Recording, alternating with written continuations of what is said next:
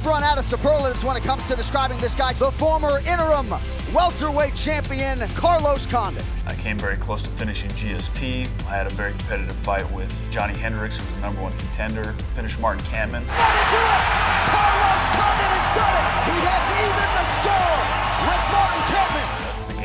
sport. Kicked him in his left, but it's his right knee that gives out. Yeah, he, he probably blew his ACL, most likely. You know, after that fight, I, I got you know, diagnosed with a blown ACL, a torn meniscus, had surgery a few weeks later, and got right right into recovery, right into rehab. You know, all the while I was working really hard, you know, trying to keep my cardio up. So when the knee was healed, you know, I was able to hit the hit the ground running with uh, with training. I feel great.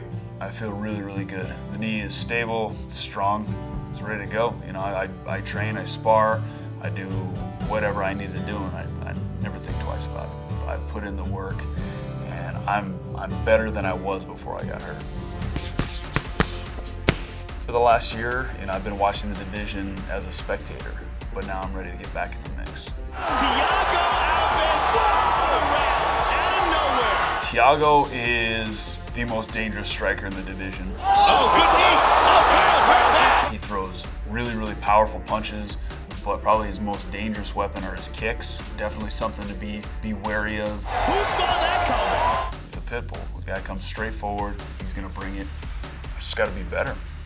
I just have to be more creative.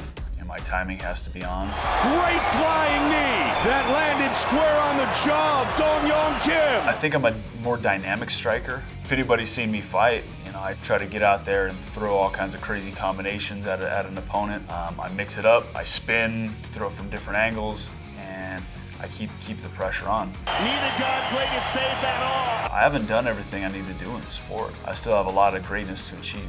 I just want to cement myself as you know, one of the greatest welterweights that's ever competed in the UFC. And the first step to that is not only beating Thiago Alves, but finishing in, in Brazil.